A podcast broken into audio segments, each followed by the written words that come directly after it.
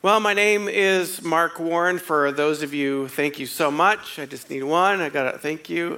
Who don't know me, I'm one of the pastors here at Grace Capital Church. Grace Capital Church is really about, thank you, Pastor Richie, is about helping you get ready to meet Jesus face to face. Thank you. I got a water. Thank you.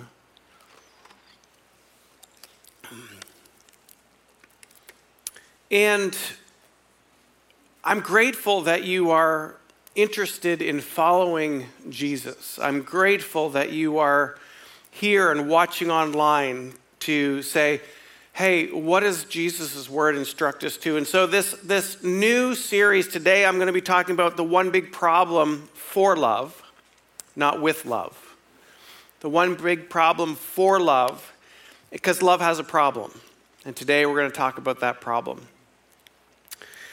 I believe that Jesus, we talked about this last week, I believe that Jesus is doing something very significant in our world today, and he's preparing his church, and he's moving globally. By the way, it's just not here in New Hampshire, but here in New Hampshire it is. God is moving, and people are really hungry for the Lord. But I feel like maybe there's a challenge for them to see Jesus. And that also has to do with this problem for love. But as this revival is wanting to take place, there's one large obstacle that I want to address that's going to either accelerate the move of what Jesus wants to do, or it's going to potentially cause it to be an obstacle. So I'm going to ask you just to play a game with me for one moment. You guys okay for a game? So if you're watching online, you can play this as well. So here we go. Here's the game. So I want you to just imagine for a moment that I've asked you to sell this week, to sell your car. And I want you to give the proceeds away. Remember, it's a game. I'm not actually asking you to do this. Or maybe some of you are saying, well, I don't have a car, so this game's really easy for me. Maybe look at your bank account, whatever amount you have, and if we're in a zero balance, we're going to have a different conversation. You need to go to FPU, Financial Peace University, for that one. But or maybe I'm going to ask you to give away half of your bank account. So that's the game we're playing. Either sell your car, give the money away, or half of your bank account, liquidate it, give half away. All right, did you mentally do that? Okay, so my question is, how many people, if I actually asked you to do that, would be able to do that? Raise your hand. Well done, well done. Well done, wow, some of you. It would be a challenge for me, quite frankly. So for those of you who didn't raise your hand, I want you to answer the question in your mind. What were the obstacles for you being able to do that? Well, it was just a person who asked me. It wasn't, if Jesus asked me, then I'd be okay with that. Or maybe I won't have enough. Or that's my means of transportation. I only have one vehicle. Or, you know, that's my retirement. I can't give that away. What are the reasons that, and I would link those reasons, though, to reasons that have to do with your heart. Well, there's another revival time that has taken place. If you want to turn with me to Acts chapter 5. It's another story about somebody who was, I don't know if they were asked, but it was obviously evident that they were needing to sell something. And Acts chapter 5, by the way, if you have our Grace Capital Church app, you can just download that. If you don't have it, download it now, and you can find the Bible on the app. If you're watching online, Acts chapter 5 is coming right in the chat box right next to you. We want to thank Victoria, who is our online pastor, to help you for those who are online today. Well, here's the story of Ananias and Sapphira. Do you recall this story? Let me just read it for you, and so I don't mistell this story. It's a fascinating story. Place yourself in this story, if you will. Acts chapter 5, verse 1. But a man named Ananias and his wife Sapphira sold a piece of property. And with his wife's knowledge, he kept back for himself some of the proceeds and brought only a part of it and laid it at the apostles' feet. But Peter said, Ananias, why has Satan filled your heart to lie to the Holy Spirit and keep back for yourself part of the proceeds of the land? While it remained unsold, did it not remain your own? And after it was sold, was it not at your disposal? Why is it that you have contrived this deed in your heart? 2 times he's talking about his heart here. Have you not lied to man, but to God? When Ananias heard these words, he fell down and breathed his last breath. And great fear came upon all who heard it. The young men rose and wrapped him up and carried him out and buried him. Well, you think that's bad enough. It goes on. After an interval of about 3 hours, his wife came in, not knowing what had happened, and Peter said to her, "Tell me whether you sold the land and for how much." And she said, "Yes, for so much." But Peter said to her, "How is it that you have agreed together to test the Spirit of the Lord? Behold, the feet of those who have buried your husband are at the door, and they will carry you out." Immediately she fell down at his feet and breathed her last breath. When the young men came in and found her dead, and they carried her out and buried her beside her husband, and great fear came upon the whole church and upon all who heard of these things. So let me be clear, it's not about the money. The story is not about the money. The story is about the heart. When he's going in there and he's talking about, hey, you sold, which would be really like this, by the way, put it in context. It's like somebody sold your lot today here in New Hampshire. An average lot or a field might go for $50,000, $60,000, $100,000. And so they sold it, and then they determined that they're going to give it to the early church, the apostles, Peter, to be distributed as they saw fit. And yet they kind of said, hey, you know what? We're just not going to give it all. We're going to keep some back. Now, the point was that Peter said, hey, it doesn't matter if you decide you're going to keep some back. What mattered is you were being deceptive.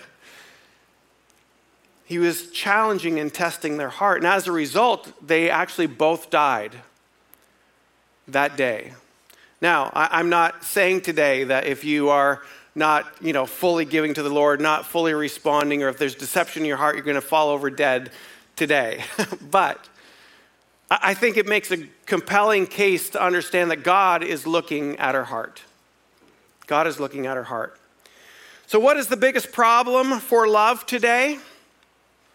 Love has a problem, and I say the problem is our heart. Our heart. We're going to talk about a little bit about our heart because our heart has some challenges. In Jeremiah 17, verse 9, it says, the heart is deceitful above all things and desperately wicked. Who can know it? So the interesting thing about this message is you don't have to look very far to kind of play some scenarios out, because we're talking about what's in your heart. And only you and God really knows what's in your heart. So here's the interesting thing. The Bible says in the last days, which I believe we're in the last days, this will be the condition of people's heart. 2 Timothy 3, 1 through 5 says this, but understand this, in the last days, there'll become some difficult times. For people will be lovers of themselves, lovers of money, proud, arrogant, abusive, disobedient to their parents, ungrateful, unholy, heartless, unappeasable, slanderous, without self-control, brutal, not loving good, treacherous, reckless, swollen with conceit, lovers of pleasure rather than lovers of God, having the appearance of godliness, but denying the power.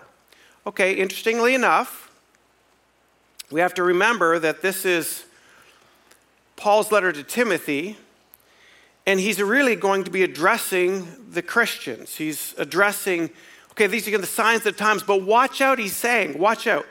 Now, I just read a long list, and I was like, man, he really exhausted that list of some things that can be not so nice in our heart. But did you find anything in that list that relates to you? Let me just read it again.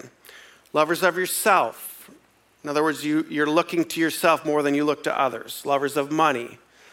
I can't quite give it. Proud, arrogant, abusive, disobedient to the parents. All you young people in the room, young people watching, are you disobedient to mom and dad? Ungrateful. That isn't that interesting. Ungrateful is in that list. Unholy, heartless, unappeasable. In other words, you're just unsatisfied always. Slanderous, without self-control, brutal, not loving good, treacherous, reckless, swollen with conceit, lovers of pleasure rather than lovers of God. If you had a choice, do you watch Netflix or do you spend time with God? Do you, whatever your pleasure is, right? What are those things? So interestingly, the very last thing that it says in 2 Timothy 3:1-5, verse 5 says this, because by the way, you've found yourself in that verse, right? Because I know I did. It goes on to say, avoid such people. So my question is, how do you avoid yourself? Or maybe, just maybe we shouldn't be, anything in that list shouldn't be in our life. Well, the good news, even though this is what the condition of the heart is, Jeremiah says it's deceitful above all things, desperately wicked, who can know it? Then it says all these qualities that have come from the heart, by the way. But I have some good news for you. The good news is Jesus is in the heart transformation business.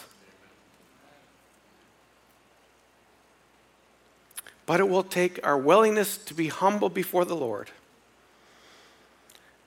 and allow him to do the deep work in our lives that he wants to do.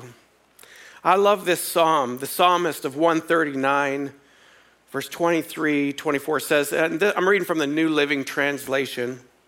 In this, it says this, "Search me, O God, and know my heart. Test me and know my anxious thoughts. Point out anything in me that offends you. And lead me along the path of everlasting life." Could we say that today? Search me, O God, and know my heart. Would you be willing to say that to the Lord today? Because that's the beginning of the journey for the Lord to have access to our heart, is giving him permission, because he's so gracious, he's so gentle, he never forces himself into our lives. So remember we said at the beginning that we're in this revival time, right? Or this emerging revival time. And I said there's a problem with love, and actually the problem with love is our heart. And we're asking the Lord, search my heart, O God. Because here is the interesting thing. If for the world to know who Jesus is, we have to have our heart that's right before God. Because here's the verse, John 13:35. It says, "By this all people will know that you are my disciples." By how? "If you have love for one another." Okay, so now you're talking about our hearts that have some, maybe some wicked ways or some challenges in it. But do you realize that this self-love that he's talking about in 2 Timothy will be in contrast to understanding how we love each other? because the way that we are to love each other, we have to think about ourselves a whole lot less. We have to allow Jesus to do a lot of heart transformation, that our lives are not about us. What's in it for me? You hurt my feelings. I cut off relationship. I want pleasure rather than caring about my neighbor. You see, as long as we're lovers of ourselves and thinking about ourselves, we're not thinking about our neighbor. We're not thinking about our coworker. We're not thinking about our friend. We'll be preoccupied with our own life, and we'll find that the light that Jesus wants to shine out of us and out of our heart would be dim. This is why I believe Jesus is asking us to go on a series, on a journey, on a path to understand the way of love. The way of love. Because unfortunately, our heart gets us tripped up so many times, and it puts in the obstacles for the world to see who Jesus is. And it says the world will see by our love for each other. And so we have to learn how to love each other really well.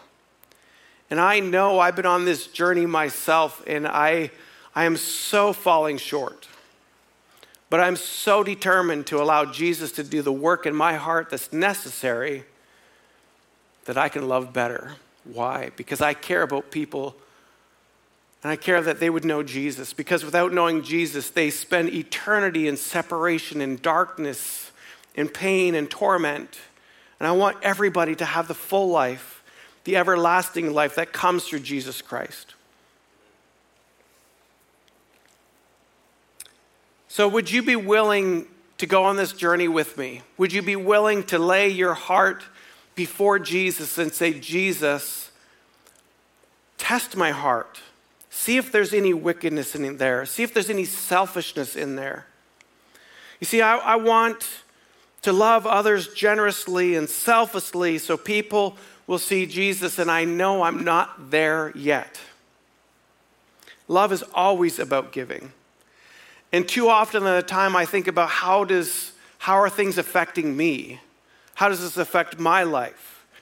And I want preferences, and I want my way, and I'm realizing that's never been Jesus' way. Jesus' way was always about giving to others, not about what I can get for myself. Remember John 3:16. We know this verse. For God so loved the world. See, God is love. That he gave. Love is giving. That he gave his only son. Love is sacrifice. God so loved the world that he gave his only son, that whoever believes in him will not perish, but have everlasting life. But here's the good news of this. When we learn to love the way that Jesus wants us to love, life actually will come to us. For God so loved the world that he gave. Giving, we here in North America, in the West, in New England, in New Hampshire, in our lives, we feel like somehow when we give, that it's going to leave us depleted. Like we're not going to have as much for me.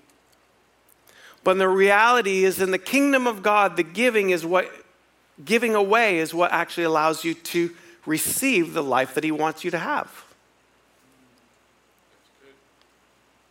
That does preach, by the way. And I do want you to receive that. But it so cuts against the grain, and the worship team can come at this time. It cuts against the grain of everything that we function in the flesh. But we're not to be living for the flesh. We're to be living for the Spirit.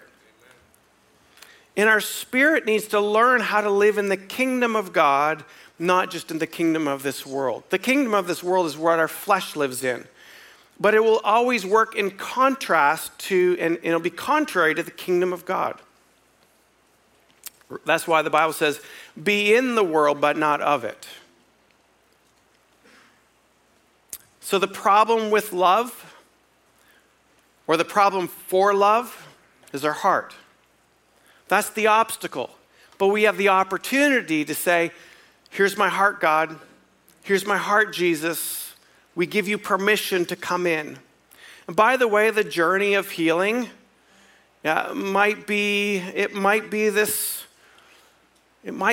not feel really great at first, but it's only for him to bring healing. You know, one of the greatest things to overcome an obstacle or a problem in your life is to first admit the problem.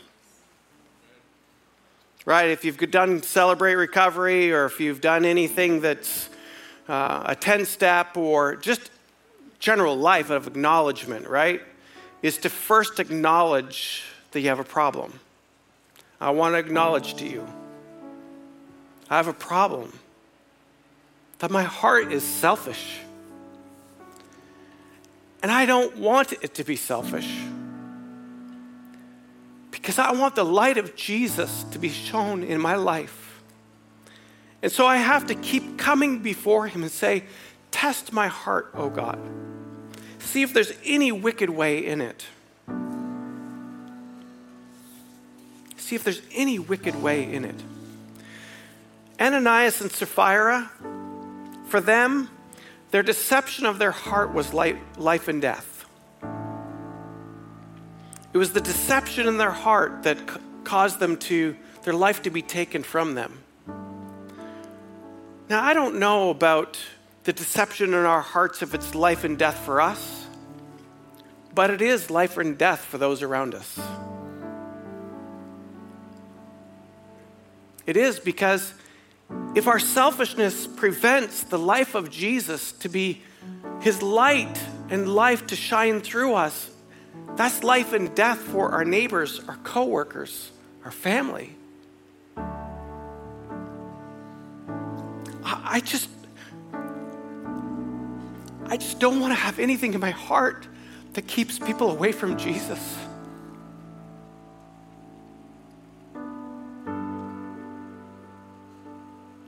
I need Jesus to transform my heart. And I bet you need Jesus to transform your heart. Because if your heart is anything like my heart, there's things in there that still need healing.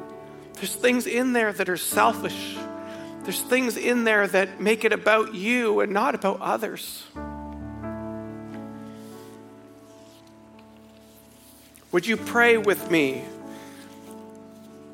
Psalm 139. Maybe you need to write this down. And all week this week, you just, Psalm 139, 23 and 24, and say this: search me, O God. Make it a prayer. Search me, O God, and know my heart. Test me and know my anxious thoughts. Point out anything that is offending you, Lord, and lead me along the path of everlasting life. Welcome to Church Online. My name is Pastor Mark, and I just want to say thank you for taking the time to join us in watching our services online. Maybe you can't be at our location today and you're watching this from home or on the road. We just want to say thank you for tuning in. And maybe you can't get to a physical location at Grace Capital Church, then this becomes part of your regular routine to do church live on your computer or on your device. We want to say, invite some friends with you. Do church together. Life is so much better together, and discovering what God has for us is meant to be done in community. Gather people together and enjoy these services for weeks to come. Thank you for watching.